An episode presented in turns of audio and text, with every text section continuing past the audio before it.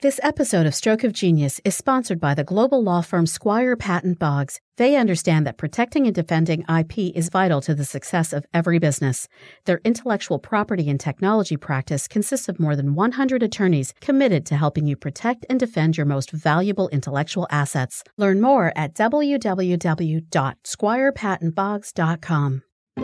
Welcome to Stroke of Genius, a show exploring inventions, the inventors behind them, and the role intellectual property plays in dreams becoming reality. Again, the message I give to kids about patents would be hey, would you ever go out and spend a lot of time and a lot of money, you know, building a house and making it very valuable if you didn't have a deed to the land? If you thought that after you spent your time and money, you built this house, somebody could show up and say, hey, I like that house, I'll take it, or I'll copy it. I'm your host, Andrea Madho. I'm a startup founder, a CEO, and co inventor with patent pending technology. In the final episode of season two, we're speaking with world renowned entrepreneur and inventor Dean Kamen. He's most notably known as the guy who invented the Segway. But Dean Kamen is incredibly prolific. His genius has made an impact across multiple industries, from medicine to entertainment and even disaster relief. My name is Dean Kamen. I'm the founder of FIRST Robotics, and I'm the president of DEKA Research and Development. In my day job, I have now about 700 technology people, and we try to conceive, design, develop, prototype, and sometimes bring into full production new ways to use technology, mostly in the medical field, to give people better resources when they have a medical or clinical need. For my nights and weekends, I keep promoting my first robotics program to get now tens of thousands, actually hundreds of thousands of kids every year to think about using science, technology, engineering, mathematics to develop the tool sets so that they can invent new solutions to old problems and to give those kids confidence that they can become innovators, that they can use their knowledge, particularly of technology, to help create a better world. At 68 years old, Dean Kamen has built a successful hybrid career, spanning his time between multiple companies and education initiatives. While he currently holds a staggering number of patents, he can still recall his very first invention. I shared a bedroom with my older brother until my younger brother and sister were born, and then we all moved around. While I shared a room with my brother, it was easy to get him to help me make my bed in the morning as I helped him with his. He would stand at one end on one side of the bed, I'd stand on the other, and we'd synchronize pull, and we would pull the, sheets and the blanket taut at the head of the bed and then run to the foot of the bed and do the same thing. When I was there all on my own eh, and only about as tall as the bed, I'd pull from one side, and if I pulled a little too far, I'd have to run all the way around to the other side, a big trip, and pull again and do the same thing on all four corners. It was a lot of work.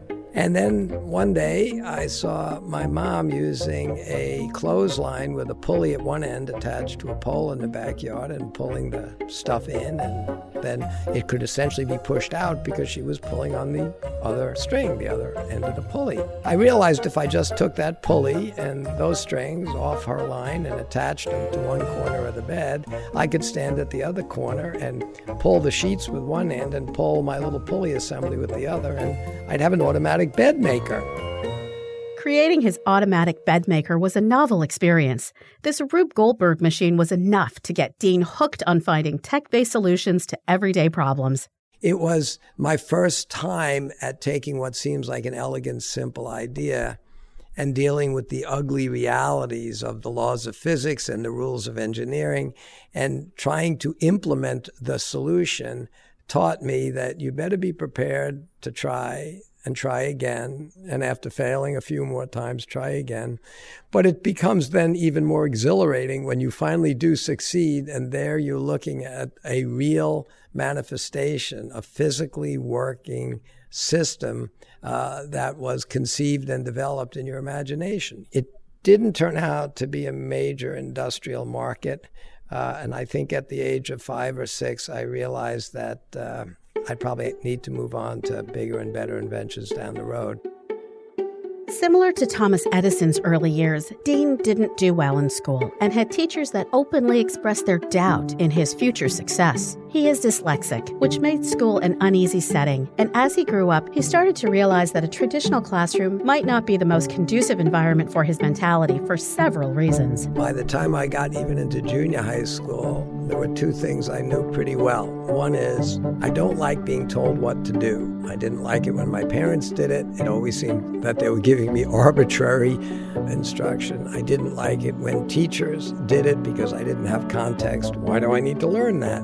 And I realized that if I'm not going to be happy taking direction from people, I probably wouldn't be a good employee because, as I said, I wasn't a good student. So I better figure out how to succeed and build myself a career without needing to do that. So I decided I know what I'll do.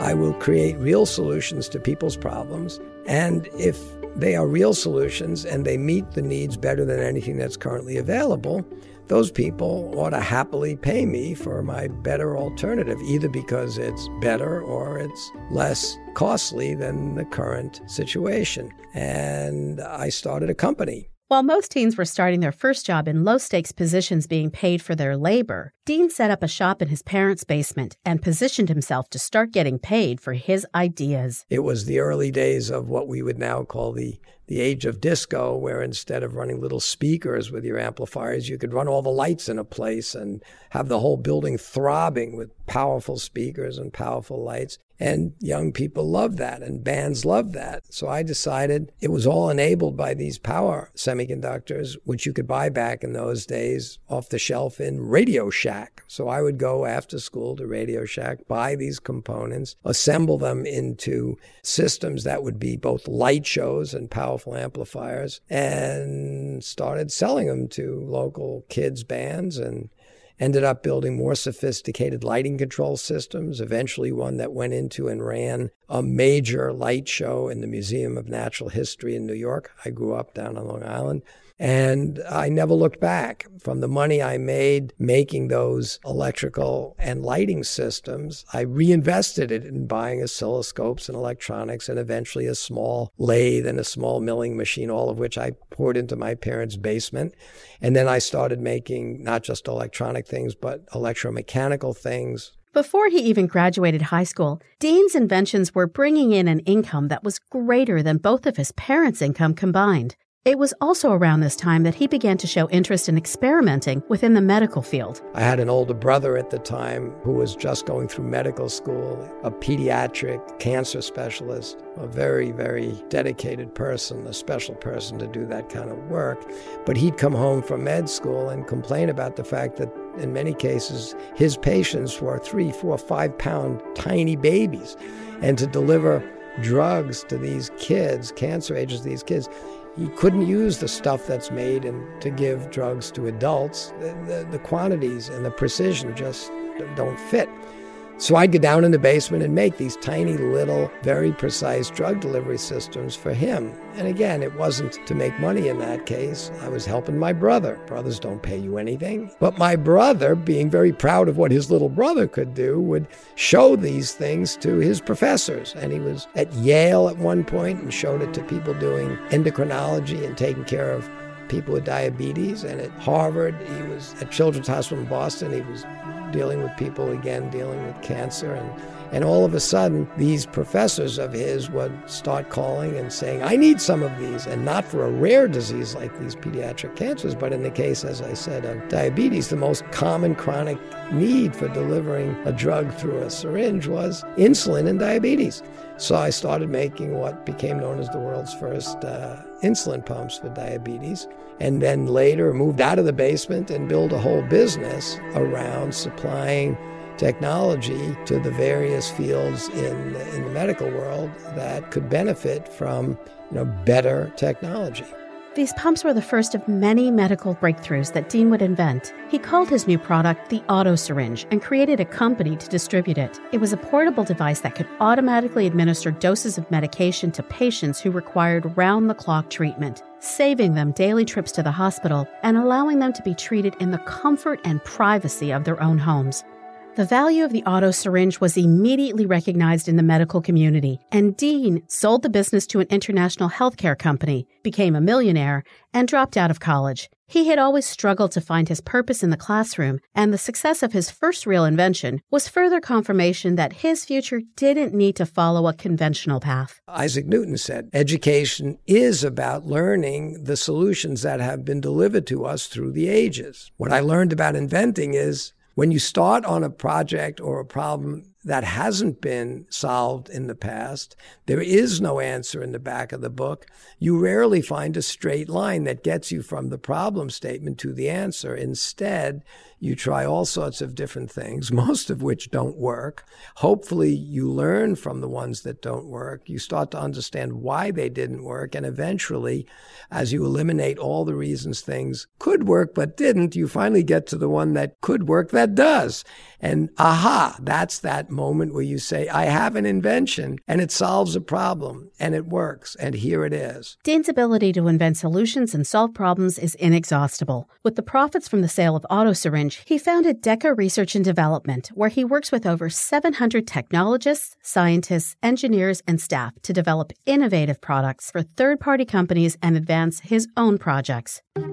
It is very difficult to keep up with the sheer number of things being invented and understanding which ones should be prioritized for protection, but it's also just a great deal of fun. This is Maureen Toohey, intellectual property whiz at DEKA aka Dean's patent attorney. I've worked uh, with Dean Kamen in a variety of capacities for almost 20 years now. I had started as a scientist, but I found that the day to day experimentation maybe wasn't uh, what really jazzed me, but instead being able to understand the science because of my background, but then think about it strategically. How do you protect it? How do you assert it? How do you license it? How do you monetize it? And be able to spend time on that strategy, understand understanding the fundamentals of the underlying technology was really what I found fascinating. There are few people out there who've gotten to witness Dean Kamen's invention process so intimately. He'll come in or he'll he'll uh, call me and he'll describe an interesting idea that he had. And then the next day he'll realize what the flaw was in that. And then the next day, he'll realize that he knows the one problem that needs to get solved. And I think he starts from fundamental physics every time and says, What are all the ways I could sense that? Could I use light? Could I use sound? Could I use this? Could I use that? How am I going to do that? And you'll see that process as he tries and fails for several days in a row and then runs in with the solution, the final solution that makes that invention truly an innovation. There's a huge difference between invention and innovation. An invention is any new and different configuration of something that never existed before. And you can patent those things. An innovation, is the result of an invention being so well understood and accepted that it becomes part of the way we live and work and play, and it changes the world. That's an innovation. He addressed another common assumption in the world of ideas. Does an inventor need to be an entrepreneur? I think it's another one of those fundamental misunderstandings by the general public about each of those words. And I would strongly suggest to you they're not the same. And no, an inventor doesn't have to be an entrepreneur. And no, an entrepreneur does not have to be an inventor. But there are a lot of people that are great inventors, but as long as they understand themselves that they're not entrepreneurs, that this thing is not going to simply go sell itself and make you a success in the business world because you are a good inventor, then those people need to find that company to buy or license their product, or they have to go find that entrepreneur to partner with. The good part about my job, I would say, is things seldom come across my desk. I get summoned by Dean, and Dean, uh, in a very elaborate way, explains not only the idea, but also why it's important and having that context as you're trying to figure out how to best protect that intellectual property is fantastic. Sometimes the patent system helps as well by looking to see what other people have done. You're able to come up with that next stepping stone, that next innovation that moves it even one step further. So I'd, I'd love to feel that I'm part of that process. Patents play a huge role in the everyday operations and long term viability of DEKA. And at this point, I have, I'm very proud to say, hundreds of patents. And throughout my organization now here at DEKA, we have thousands of patents. And uh, it's the core of our business. I mean, I'm sitting in a room and the lights are on. We pay our electric bill and there's furniture. We own it and we give everybody their, their salary and their careers. And yet We don't make a single product that we sell to the world. DEKA's business model, by and large, so the vast majority of the time, uh, DEKA continues to own its intellectual property and licenses it out on a product specific, field specific basis.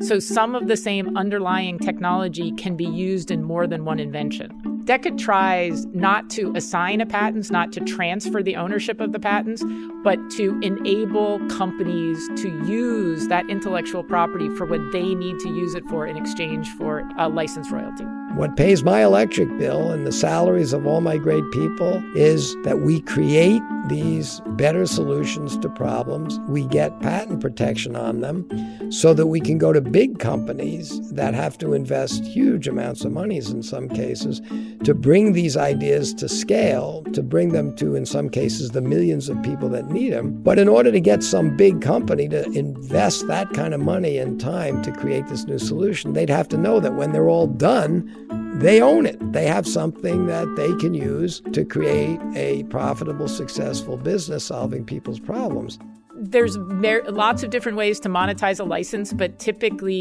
monetizing it on a net sales basis or on a fee per product basis is a frequently a good way because I think from Dean's perspective, and it's one I've always shared, if you can be on the same side of the table where you win when your partner wins, um, that's the best way to have a long lasting business relationship. So the critical aspect of DEKA, my company's business model, is that we get get patents that people can be comfortable that are worth investing the time and money to bring them to reality. I think people don't invest in something unless they believe they will benefit from that investment of their time and of their money. And you wouldn't build a house unless you own the land. Well, people aren't going to go build products around a new idea unless they essentially can own the idea, at least for some period of time. And that's what a patent does for you. In 2012, Dean saw potential for a massive win win business business relationship. While tweaking the mechanisms of his home dialysis machine, he developed a system that could purify tap water that required less operating power than a hairdryer. He named his new water purifier the Slingshot as the appropriate weapon for the water crisis, which he refers to as Goliath.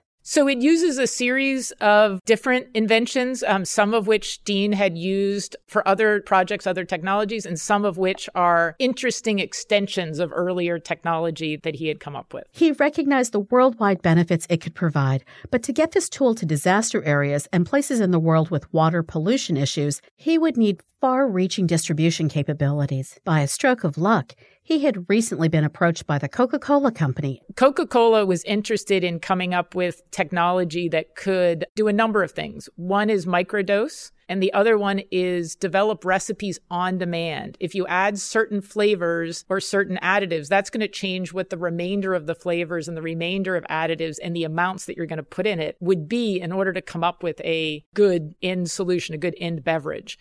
And so a number of DEKA technologies, as I said, one of the reasons DEKA likes to continue to own patents is it can stand on its own shoulders in continuing innovation. And so um, I think, in fact, Coca Cola had probably looked up some of his patents and some of that technology, which may be why they came to Dean in the first place. So Dean ended up uh, striking a deal with the chairman of Coca Cola that Coca Cola would partner with DEKA on trying to get its philanthropic potable water machine out to people who needed it. In exchange, DEKA would help with the soda fountain project. Waterborne diseases kill millions of people, mostly children, each year, which makes polluted water one of the world's greatest threats to humanity.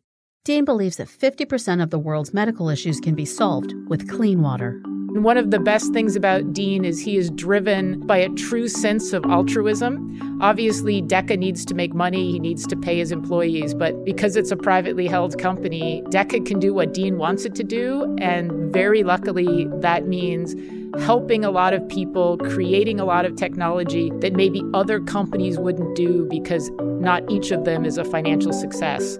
Sometimes he creates things just because he believes they need to exist, not because they're going to be a good business. And being able to work for somebody like that is truly amazing. Yeah, I don't think a metric for measuring the success of an invention is necessarily monetary. It depends on what your goals are. I think the greatest invention I've ever embarked on was creating more inventors. I founded FIRST, an organization which is a not for profit, it'll never make money. And the word FIRST stands for for inspiration and recognition of science and technology. But once I realized how important it is to create a larger pool of inventors and creators and problem solvers in a world that's getting more and more complex and more and more in need of solving problems more quickly, whether it's global warming or access to food or water or cybersecurity, communications, transportation, healthcare, I said, what if we could make the world of science and technology and inventing every bit as accessible and seem to be every bit as rewarding and fun to participate in as, as basketball or a concert. If we could do that, we could get to the hearts and minds of kids early enough that they could spend a lot of their time growing up, as I did, using their imagination to imagine better solutions to a problem and then using their education to give themselves the tools to actually turn those imaginings into reality. His commitment to advancing the next generation of makers has been rewarding to Dean on many levels, emotionally and practically. Many promising engineers have emerged from FIRST. First has become a phenomenal recruiting tool for my company. And I know by talking to some of the 3,700 corporate sponsors that we have that are sponsoring 70,000 teams, that most of the big companies recognize it's not just good for their community. First is a fantastic way to do recruiting, to get to kids at a young age. And the universities, we have something like 200 universities that are involved with First. And they're at all our events scouting and recruiting for their incoming uh, students, just the way the sports teams in colleges do their scouting and recruiting from from high school. So.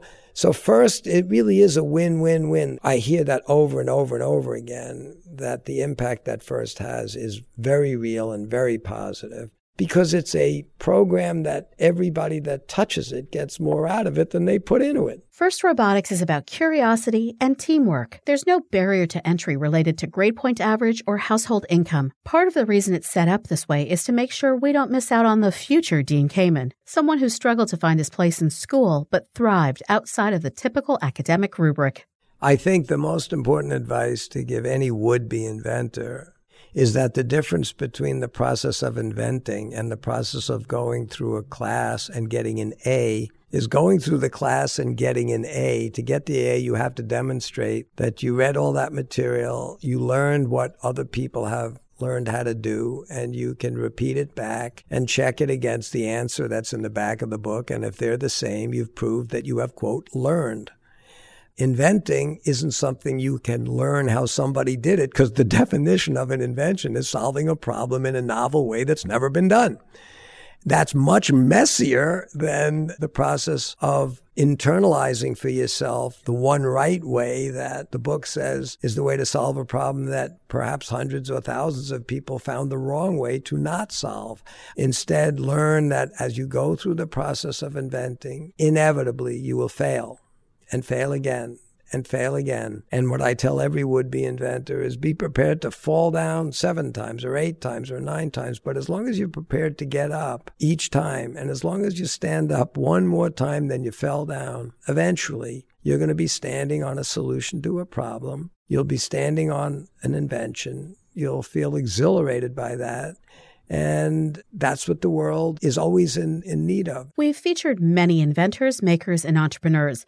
But since we have the rare pleasure of speaking with an actual patent attorney, we thought we'd pass along some insider tips. The one thing I will tell you is you have to be thinking about patenting your invention before you disclose it really to anyone. There's a few exceptions to that, but I'll just give it a blanket rule. Before you start talking to people, you should make sure that you're thinking about patenting it. There are some grace periods. There are ways of doing it as a provisional patent that's a fairly easy way to do, even for sometimes the inventor himself. The USPTO has some great resources on how individual inventors might go about thinking about that. But it's really once you have a feeling for how your invention works, it's never too early to start thinking about patenting it and definitely before you share it with anybody else. Intellectual property, in many ways, you're creating the future, and what an exciting career that is. Thanks to our guests, Dean Kamen and Maureen Toohey, as well as our sponsor, Squire Patton Boggs. And thank you for tuning in to season two of Stroke of Genius. I'm Andrea Madho, and this podcast is produced by Atwell Media on behalf of Intellectual Property Owners Education Foundation. Please rate and review us on the Apple Podcast app or wherever you listen to your podcasts.